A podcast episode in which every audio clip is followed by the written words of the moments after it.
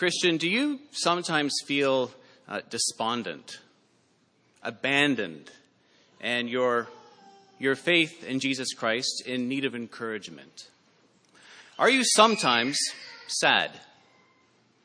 You try to put on a brave face, a smiling face, but inside you're in pain.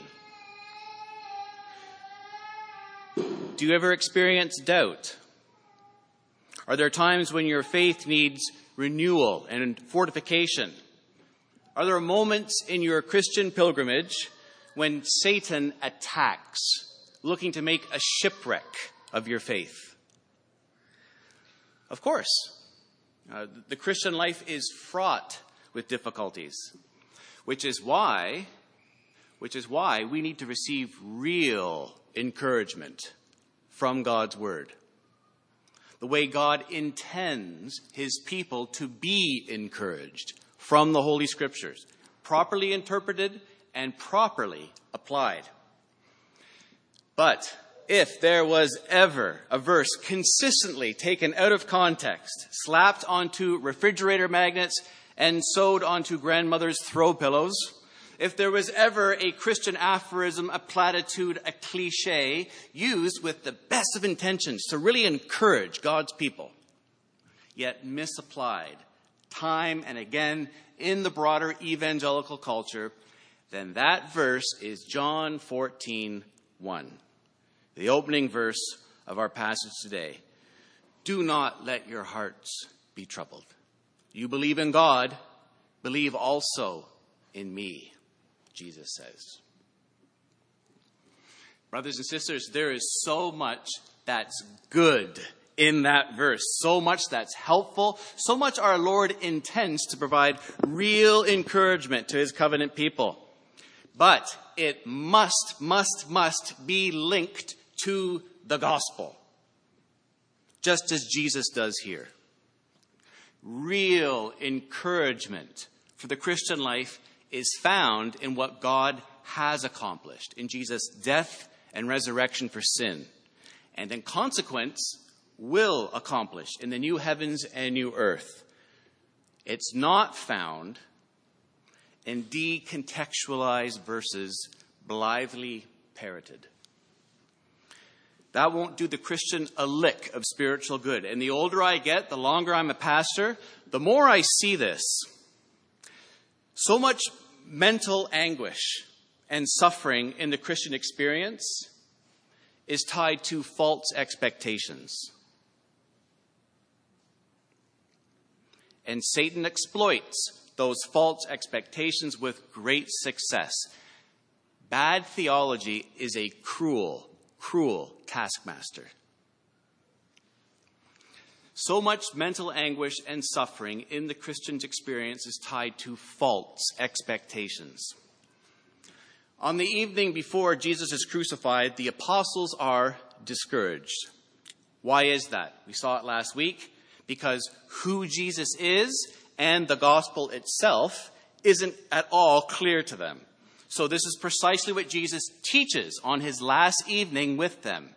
But in the context of Jesus' farewell discourse, chapters 14 through 16 of John's Gospel, our Lord's encouragement to the disciples is designed to meet a very specific situation.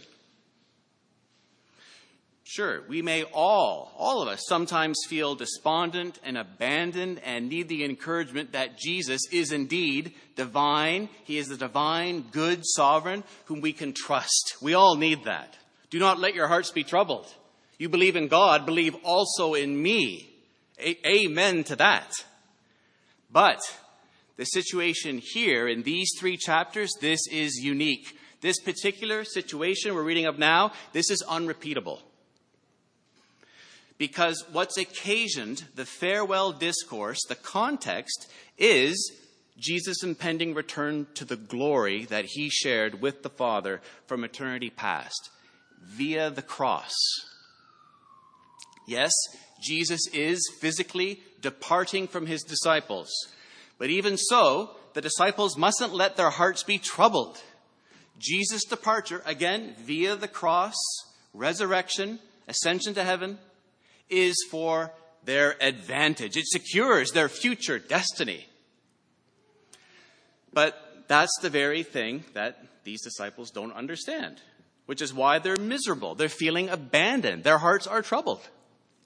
What they need now is further theological education, instruction, what, which Jesus gives, three chapters worth, and then he prays for them.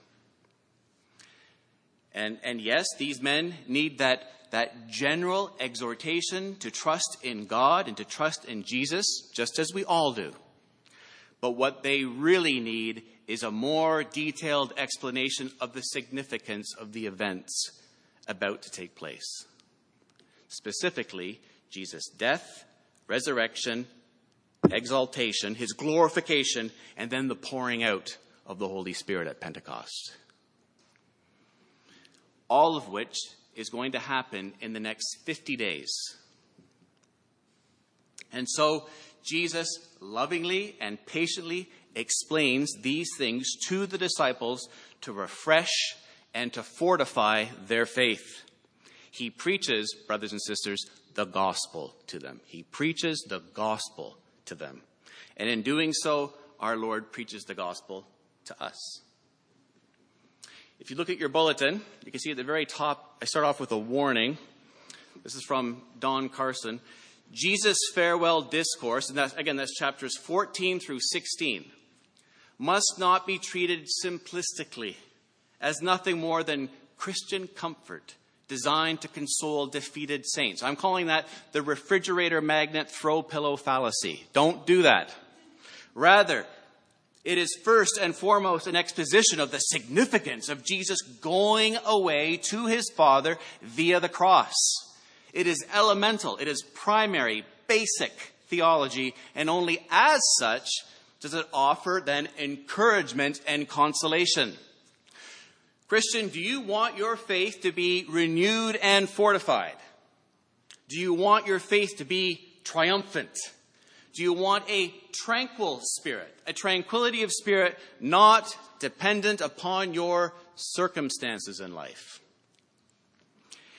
then you need to cultivate a deep understanding of the gospel. You need to cultivate a deep understanding of the historical and redemptive structure of the Christian faith. And by God's grace, our text today can help. So look at point number one in your bulletins. Some truths Jesus' followers must believe if our faith is to be triumphant and our spirits tranquil. There are three Jesus is going away to his Father's spacious house, heaven, to prepare a place for his followers. Number two, Jesus is coming back for his followers so they may be where he is. Three, Jesus' followers know the way to the place where he is going via the cross. Let's look at verse 1 of chapter 14. That famous verse Do not let your hearts be troubled. You believe in God, believe also in me.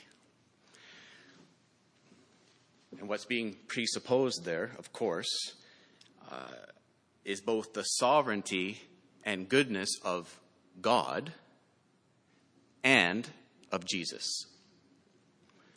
God is sovereign. God is good. And so is Jesus. Jesus is sovereign. Jesus is good. We can trust him.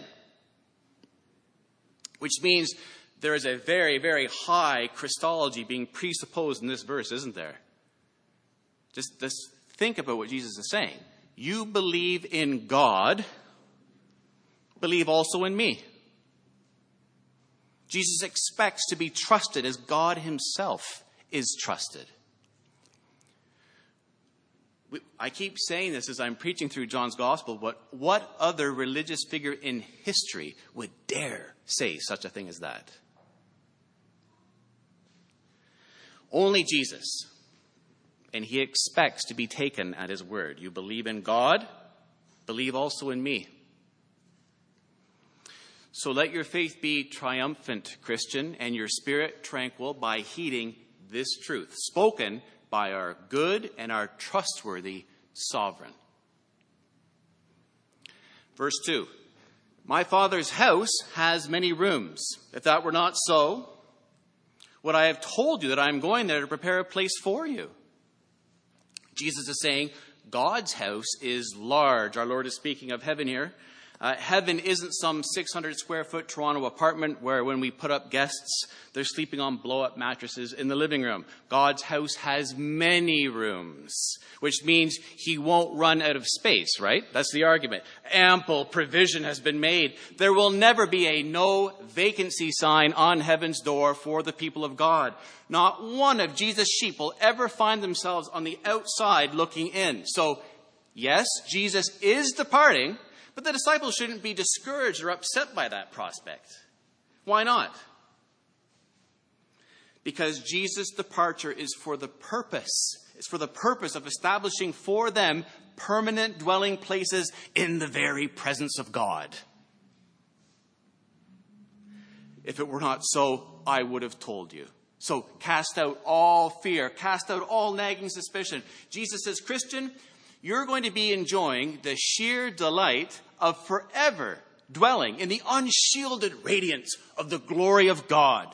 I'm going to see to it. My departure ensures that eternal reality. My departure is for your ultimate good. And that's the long range perspective we must never lose sight of. It's having this long range perspective that lends stability to our faith. It fortifies it even if we're going through a devastating ordeal. Jesus is not simply advocating a positive mental attitude here. Jesus isn't Joel Osteen, he of the teeth and your best life now. Eight million copies sold. Professing Christians are who's buying those books. Eight million copies sold.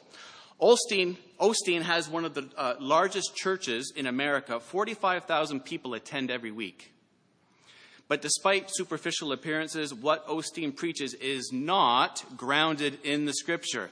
Osteen's famous seven steps to living at your full potential are as follows. You just, you just, we can just kind of, I think, pick this up in the culture that we're moving through. Here's, you want to live life to your full potential? Here's what Osteen says. Enlarge your vision. Develop a healthy self image. Discover the power of your thoughts and words. Let go of the past. Find strength through adversity. Live to give.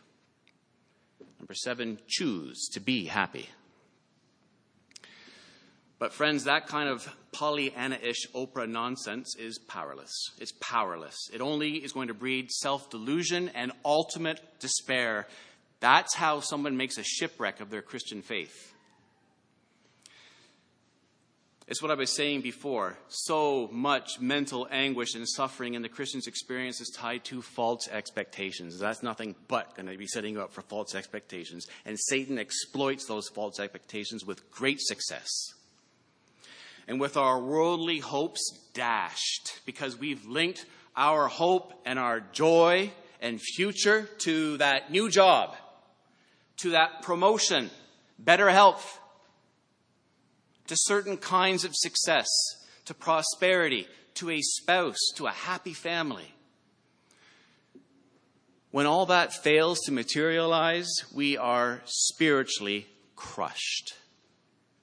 And then in our discouragement, we're ripe pickings for the evil one. So, what then is Jesus' antidote to this? He wants us to look forward in time, biblical time. He wants us to put on uh, our eschatological sunglasses that tint everything, right? And preach to our heart that our ultimate goal, brothers and sisters, is pure worship in the unrestricted presence of God. That's what we're looking forward to. Because whatever our light and momentary affliction is in this world, that is what's surely coming next. Christian, I want to ask do you think much of your eternal destiny secured for you in Jesus Christ? Are you keenly anticipating eternity?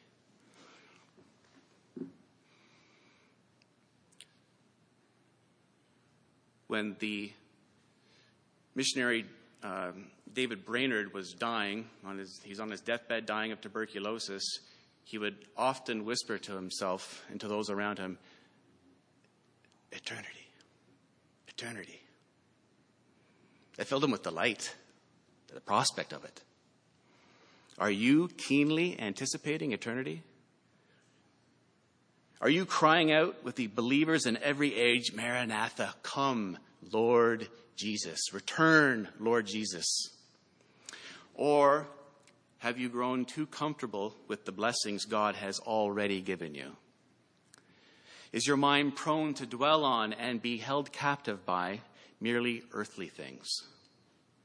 And if they're taken away, or in God's providence, they're actually never entrusted to you in the first place, disaster. Disaster. Are you losing your taste, Christian, for the finer things? Christians ought to be, uh, I would say, eschatological, last times connoisseurs. Eschatological connoisseurs. We ought to be like a Michelin restaurant reviewer, those snobs who anonymously and secretly rate the food at the most elite restaurants in the world. According to my Wikipedia research, there are only 120 Michelin inspectors worldwide. I mean, what a gig to get into. That'd be amazing. But they're operating in only 23 different countries, and a three star Michelin rating is the most coveted seal of approval in the dining world. In all of Canada, there isn't a single restaurant with even a one star Michelin rating. Although I just read in BlogTO like yesterday that that might be changing in the next few months. So we've arrived at last. But, but we ought to be like one of those people, kind of like uh, Anton Ego in uh, Ratatouille. Have you seen that? Yeah, walking into a McDonald's with a McDonald's with pretensions of being worthy of a three star Michelin rating. Can you imagine? On a certain level, that should be with us, that should be the same case with us with all things temporal. With all things related to this fleeting, passing world. Those idols Satan would use to trouble our heart and discourage us and to shake our faith. We're Christians, right? We're living in the truth of verse 2 with a forward looking perspective on all of life. We don't let our hearts become discouraged because in our Father's house there are many rooms, and our ultimate goal is pure worship in the unrestricted presence of God. 2 Corinthians 4:16 Therefore we do not lose heart. Though outwardly we are wasting away yet inwardly we are being renewed day by day. For our light and momentary troubles are achieving for us an eternal glory that far outweighs them all. So we fix our eyes not on what is seen, but what is unseen, since what is seen is temporary, but what is unseen is eternal. But that sort of outlook, of course, is linked with how such a future time reality is going to be assured for us, how it is assured. Sinners living in God's unshielded presence for all of eternity doesn't just happen. It's not just our privilege by rights. God must do something to make it possible. So, what is Jesus actually preparing? And why in the world is it taking him so long? Because what do we read in John's prologue? we read that through him all things were made. Without him, nothing was made that has been made. So if the pre-incarnate word is God the Father's agent in creation, if Jesus can just speak and the universe comes into existence, then what's the holdup with preparing some rooms in heaven? Look at verse 2. My Father's house has many rooms. If that were not so, would I have told you that I'm going there to prepare a place for you? And if I go and prepare a place for you, I will come back and take you to be with me, that you also may be where I am. How do we make sense of that? Well, in John's gospel, Jesus, the descriptions of, of Jesus' departure, also called his going, his returning to the Father, his glorification, his being lifted up, right? It all refers to one event. Jesus' return to the Father by way of the cross and resurrection, with all the redemptive significance embraced by his return. Which means, when we read verse 2, Jesus isn't saying, I'm returning to my Father's house so that after I get there, I'll be able to prepare, get a place ready for you. I'll get out my hammer and saw, and we're going to start building once I get there. Uh, no, he's saying, I'm returning to my father's house in order that this very return, this redemptive journey, may be the means of preparing that place for you. So do you see verse 3? If I go and prepare a place for you through the cross, through the resurrection, I will come back and take you to be with me that you also may be where I am. Verse 4 You know the way to the place where I am going the cross. And this is the antidote, Christian, prescribed by Jesus himself for a troubled heart that fears God's abandonment in times of trial. This is the recipe for a strong and stable faith. Our strong and stable faith in Jesus' absence is in proportion to our faith resting in Jesus as in God Himself, verse 1, and believing that Jesus' departure via the cross 2,000 years ago was a return to His Father's presence, a return which itself opened up His Father's house to us, which means we need never fear abandonment, ever. Beloved, I promise you, there is real power in believing the truth of what our Lord teaches here. This will change your life.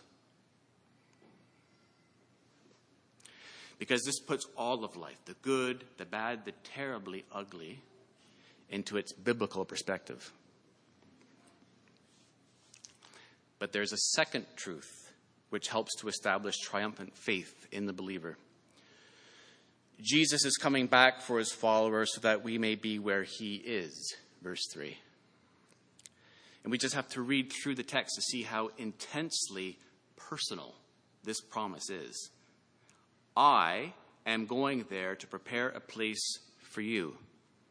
I will come back and take you to be with me, that you also may be where I am. And, and this is the greatest comfort, the greatest joy of the second advent.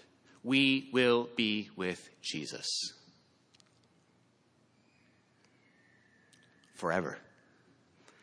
Loved ones, hear me. We will become serene and stable in our faith only when we trust Jesus as we trust God and when we fix our attention, our aspirations, our values on Jesus' return with the blessed prospect of enjoying His presence forever. The Christian's serene, stable, and fortified faith is always grounded in the person of Jesus, sin forgiven in His cross, and the blessed prospect of being with Jesus for all of eternity. And this is a lesson we're wise to learn as soon as possible in our Christian pilgrimage because hardship and suffering is coming, loved ones. It's coming for all of us. It's coming for you, it's coming for your family.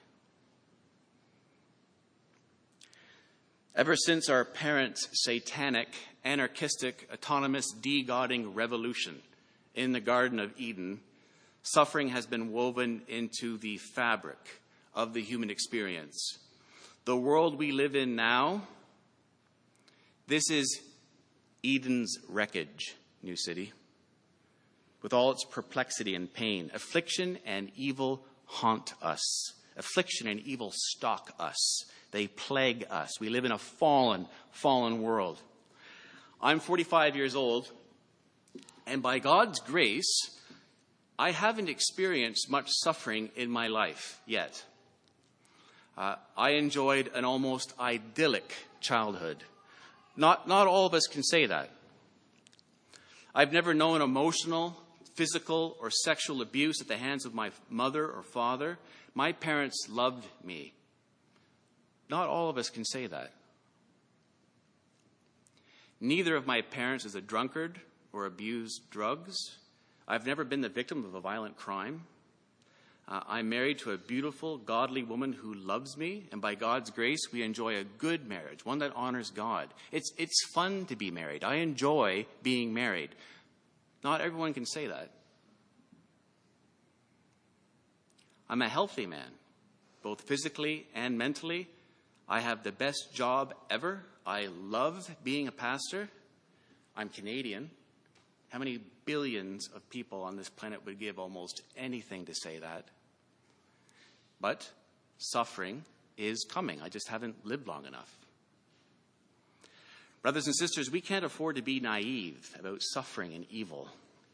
Or worse yet, we can't afford to be unbiblical. There are consequences for being the sons and daughters of Adam, consequences to which born again Christians are not immune. So get ready. Let's get this under our belts now. In that day of hardship, of trial, of persecution, of sheer evil, your faith must be grounded in the person of Jesus, your sins forgiven in his cross, and the blessed prospect of being with Jesus forever. That's our anchor. The gospel. Not, our anchor is not in decontextualized refrigerator magnet verses. Verse 4 You know the way to the place where I am going. Jesus is talking about going to the Father and the way he himself must take in order to get there. And his disciples know the way. Jesus has told them repeatedly of being betrayed, of being lifted up, of going to the Father. Jesus is going to the Father via the cross. Verse 5 Thomas said to him, Lord, we don't know where you are going, so how can we know the way? Well, do you see Thomas's mistake here? He thinks the way Jesus is taking to get wherever he's going will also be the way that the disciples take to follow him there. So Jesus stops, he stops talking about his own way to the Father, the cross, and tells Thomas the way the disciples must travel, which is the way all sinners in need of, in need of God's saving grace must travel. Which brings us now to number six of seven I am statements in John's Gospel. I am the way, the truth, and the life. No one comes to the Father except through me. Do you see how that works? Why context is so important? The way of Jesus to the Father is the cross. The way of the, the disciples to the Father is Jesus. The way of any sinner to God the Father is Jesus, Jesus alone. But Jesus isn't only the way, Jesus is the truth. He's the truth incarnate. Jesus is full of grace and truth. Jesus is the true light, the true temple, and the true bread from heaven. I am the way, the truth, and the life. Jesus is God's truth, God's revelation. And Jesus is the life. He who believes in me will live, even though he dies. And whoever lives and believes in me will never die. Jesus says to Martha in chapter 11, he says to all of us, I am the resurrection. When you die, when you die, you will come back from the dead in a resurrection body on the last day if you believe in me. But apart from me, there is no resurrection. I am the resurrection and the life. And whoever lives by believing in me will never die. That is, whoever believes in me will gain eternal life right now. Even if you die, you will live because through faith in me, you have eternal life. But there is no eternal life outside of me. So exclusively, Jesus is saying, so exclusively am I the provider of resurrection and eternal life that apart from me, there is no resurrection. There is no life. Friends, this triple claim of our Lord's, I am the way, I am the truth, I am the life, is absolutely staggering. Uh, this isn't the sort of claim that we can just sort of uh, look at quickly and then kind of jump on to the next verse or sweep it under the carpet. No, we want to shine a spotlight on this. Jesus says, I am the way, the truth, the life. He does not say, I am one of many legitimate paths to God, and it's up to you to take your pick. Which path best comports with your idea of a good spirituality? Friend, I want to ask, what even constitutes a good spirituality? From my own conversations, it seems the major criterion is based on how it makes the person feel. If the person feels good and closer to the universe or some higher power, or if they feel they're learning more about themselves, or if they're being more authentic, then they're practicing a good spirituality. Jesus won't have it. Jesus won't allow it. It's just a blanket statement. No one comes to the Father except through me. Period.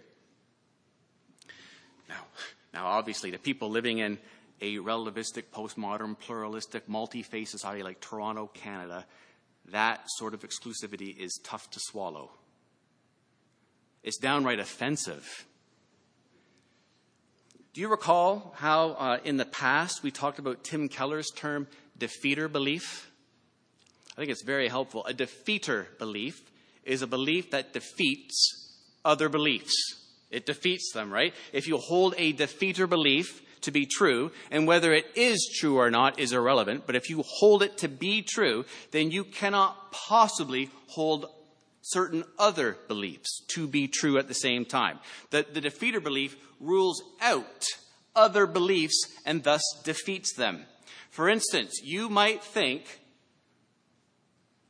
there are many ways to God.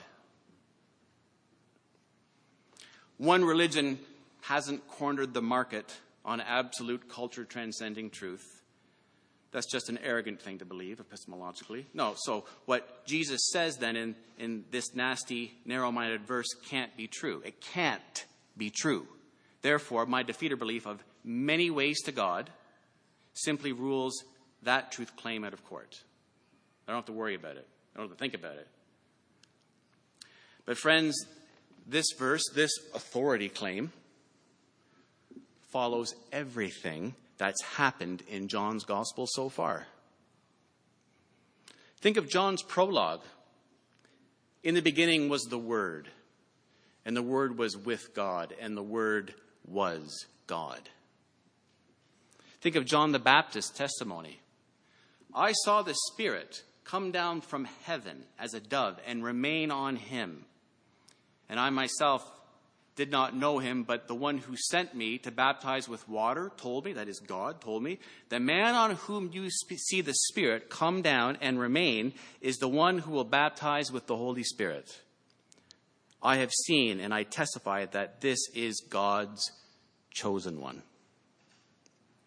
Or Jesus turning water into wine, the first of the signs through which he revealed his glory. Jesus saying, Tear down this temple, and in three days I'll raise it again, speaking of his body. His talk with Nicodemus, You must be born again to see or enter into the kingdom of God. Our Lord's talk with the Samaritan woman Whoever drinks the water I give them will never thirst. Indeed, the water I give them will become in them a spring of water welling up to eternal life. The multiplication of the loaves. Jesus is the bread of life. He is the light of the world. Jesus is God's truth and revelation. He is the great I am. He heals a man born blind. He's the good shepherd who, in fulfillment of Ezekiel 34, is both Yahweh and in the line of David. He is the one who raises Lazarus from the dead. He is the resurrection and the life. So if everything that we read in those 14 chapters about Jesus is true, and we, I preach a sermon on every single one of those texts, if all those things historically happened in fulfillment of Old Testament scripture, then of course salvation is found in no one else. How could it not be? Jesus is the way, the truth, and the life, no one else. He alone is the way to the Father because he first took the way of the cross. It's as we saw in John chapter 10, verse 10, Jesus says, The thief comes only to steal and kill and destroy. I have come that they may have life and have it to the full. Jesus is indeed the long prophesied eschatological shepherd. He is the bread of life, the eternal word of God, God's ultimate truth and revelation. He is the way, the truth, and the life. And it's his gospel alone that saves sinners.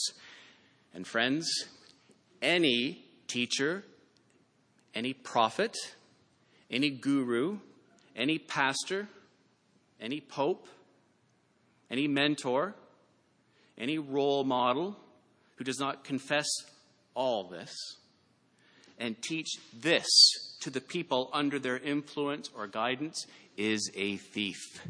They're a thief. No matter if they're your best friend or your mom or an angel from heaven or even you yourself. They are a thief who comes only to steal and kill and destroy. Jesus couldn't be any more serious about this. Jesus says, I have come that you may have life and have it to the full. Full stop. Nothing lacking. No more is required. And to have life and to have it to the full means we know. We know this shepherd. It means we know God. It means our spiritual life is flourishing. And that knowledge of God turns on Jesus dealing with our sin through his death and resurrection, and we living with eternity's values in view. Friend, will you believe Jesus? Will you accept this life he alone gives? Let's move now into the final section of this glorious text. New City, the scriptures are abundantly clear. God is one. God is one in being, He is one in essence, and yet God eternally coexists in three co equal and co eternal persons God the Father, God the Son, and God the Holy Spirit. We confess that this morning with the Nicene Creed. And this is how Jesus can go on to say in verse 7 it's why he says, verse 7, if you really know me, you will know my Father as well. From now on, you do know him and have seen him. But the disciples don't under, haven't come to understand this doctrine yet. They will after Pentecost once the Spirit is given, but not yet. What they don't understand is that Jesus reveals God the Father, which means they don't understand who Jesus really is. He needs to teach them. Point three the revelation of the Father in the Son. Verse 7 If you really know me, you will know my Father as well. From now on, you do know him and have seen him. But that's something the apostle that just blows the apostles' mind. That's something they, they just can't accept that at face value. So Philip says, verse 8, Lord, show us the Father, show us God the Father, and, and that will be enough for us. That's all we're asking for, Jesus. Just, just give us direct access to the immediate display of God Himself. Just usher us into His throne room, and, and, and that'll be enough for us. I, I, I can't help but wondering the tone of Jesus as He responded to Philip in this moment.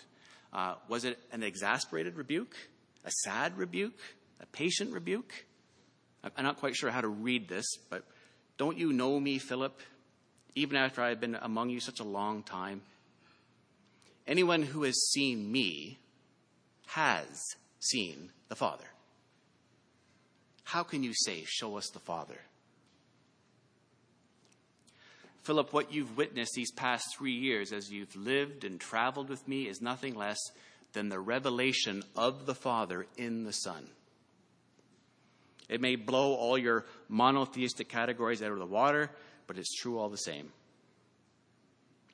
New City, listen to the scriptures, hear God's truth. The Father has made himself known in the eternal Word, who is himself God, but who became flesh. Therefore, whoever has seen Jesus has seen the Father, and Jesus exhorts his apostles and us to believe it. Verse 11 Believe me when I say that I am in the Father and the Father is in me. Believe what I'm saying is true or at least believe on the evidence of the works themselves, the miracles. Because Jesus is under no illusion about the power of his miracles to call forth faith. This is interesting. After the Good Shepherd discourse in John 10, didn't Jesus say, verse 37, Do not believe me unless I do the works of my Father? But if I do them, even though you do not believe me, believe the works that you may know and understand that the Father is in me and I in the Father. See, same thing. And in chapter 14, he's offering that same challenge, right? Friend, if, if you're sitting there in your sin, if you're sitting there in your unforgiven sin, the holy wrath of God hanging over your head, hanging by a singed thread, ready to fall upon you for all eternity, then I couldn't care less how you come to a deep, personal faith in Jesus Christ. What God cares about, what I care about, is that there is genuine trust and commitment to Jesus. What's important is that your faith is in the one who reveals the Father perfectly, who himself is the way, the truth, and the life. If you come to Christ in genuine faith because you're wooed by the love of Jesus, or because of the threat of his judgment, it doesn't matter as long as you genuinely believe. If you learn to trust Christ because of the example of other Christians, or through reading your mother's Bible, while you're cleaning out her attic one day with no one to teach you. It doesn't matter. The important thing is that you genuinely believe. You repent of your sins and believe in Jesus Christ. God uses all sorts of means to save his people. Some come to Christ because they're intellectually convinced of the truth through apologetics. Others come because of the impact of his miracles. In my own case, uh, God used a religiously blasphemous movie that I enjoyed watching while high on drugs. Martin Scorsese's The Last Temptation of Christ. I'd just be high out of my gourd watching Jesus uh, in this movie performing miracles.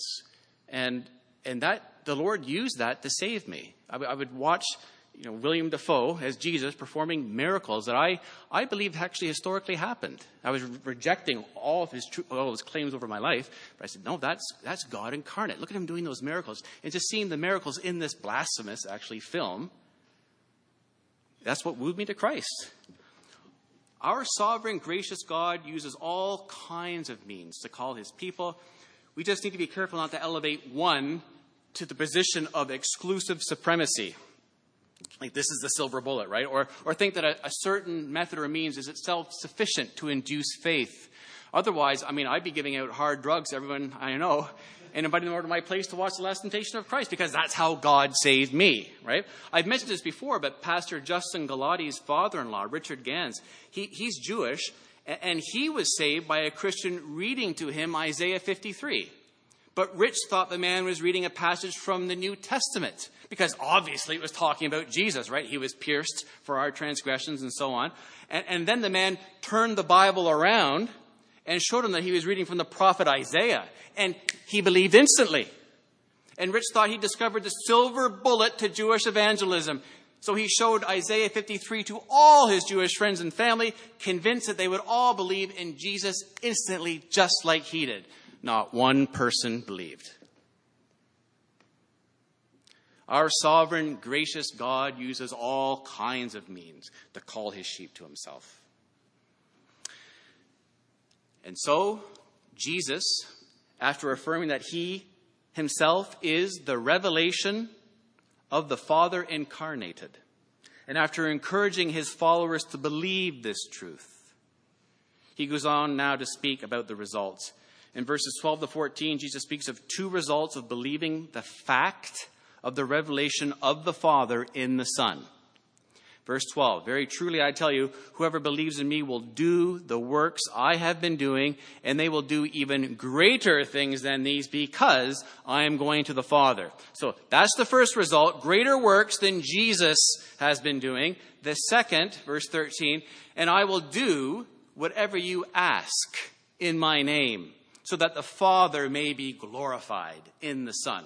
You may ask me for anything in my name, and I will do it. Those are the two things the person who has true faith in Jesus Christ is promised.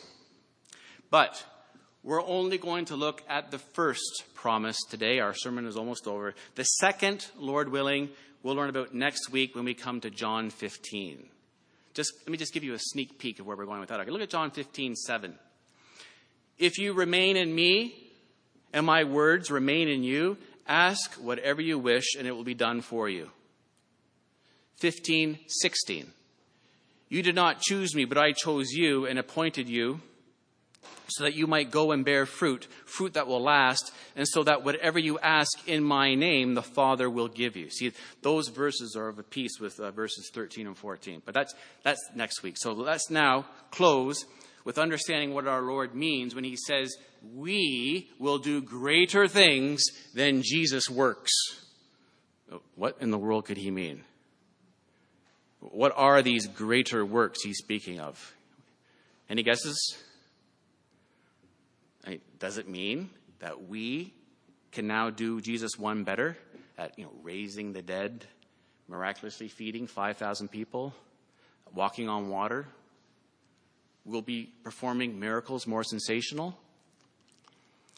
That's pretty hard to imagine. Uh, notice, Jesus says the greater works will take place because I am going to the Father. That's a very important clue.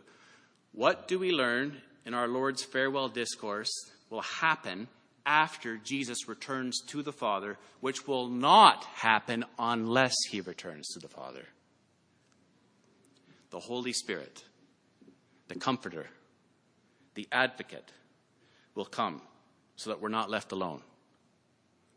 And with the coming of the Holy Spirit comes the dawn of a new age in salvation history. And in that day, in, in this day that we currently enjoy, brothers and sisters, whoever believes in Jesus will do the works he has been doing and they will do even greater things than these. Friends, I know I must sound like a broken record. I sometimes think we could play a, a drinking game with how often I mention the man's name, but D.A. Carson is undoubtedly the, the John scholar in the evangelistic world, and I, I find his take on this verse the most convincing option of everything I read in the commentaries that I consulted for this sermon. This is his take. Both Jesus' words and his deeds were somewhat veiled during the days of his flesh. Even his closest followers, as the foregoing verses make clear, grasped only part of what he was saying. So here's the question why? Why was that the case? Why did, why did they only grasp a little bit of what our Lord was saying? What, what salvation historical key was missing in all their interpretations? there's, there's actually quite a few, there's a number, but there's one really, really big one. Jesus always, always spoke in the framework of his cross and resurrection and what God would accomplish through those things for sin. And that framework was understood by no one. That's the missing key. But Jesus is about to return to the Father via the cross. He's about to be glorified. And along with the Father, as, again, as we confess this morning, he's about to pour out the Holy Spirit upon his new covenant people. And in the wake of Jesus' glorification, in the wake of Pentecost in Acts chapter 2, his followers will know and make known all that Jesus is, all that Jesus does, but always, always, always in the context of his cross.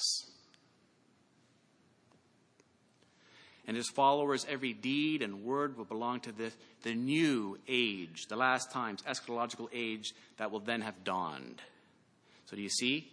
The signs, the works Jesus performed during his ministry could not fully accomplish their true end, not until after Jesus has risen from the dead and been exalted. Only at that point could they be seen for what they truly were and the kind of Messiah Jesus truly is. Which is precisely why the disciples are discouraged in verse 1. They don't understand this at all. They don't understand the gospel. By contrast, the works believers are given to do through the power of the Holy Spirit after Jesus' glorification and this is talking about us now, brothers and sisters, those works are set in the framework always of Jesus' death and triumph, his resurrection, everything that he's been accomplished for sin. And so they will be more immediately and truly, they will more immediately and truly reveal who Jesus truly, truly is. And in consequence, many converts, many more sheep will be gathered into the fold of God than were drawn during Jesus' ministry. Verse 12 Very truly, I tell you, whoever believes in me will do the works I have been doing, and they'll even do even greater things than these because I am going to the Father. But it's not just raw numbers Jesus is talking about there, it's the power and clarity in gospel presentation after Jesus goes to the Father and the Spirit comes. That's the contrast, pre and post Pentecost. So, Christian, do you have a loved one who is in desperate need of Christ's salvation? Then know this and be encouraged. New covenant believers preach Jesus with greater clarity. We reveal the Son more truly and with more power, that God might be glorified in the Son than Jesus himself did before the cross and resurrection. Even in his raising Lazarus from the grave, his greatest miracle. Think about that. Those loved ones in our family who so desperately need Christ, do we wait around wishing Jesus would show up and walk on water before their wondering eyes that they might believe? No. We preach the gospel to them we proclaim to them what God has accomplished in Jesus' death and resurrection for sin. And we do so with more clarity than anything the apostles experienced in the whole three years of Jesus' public ministry.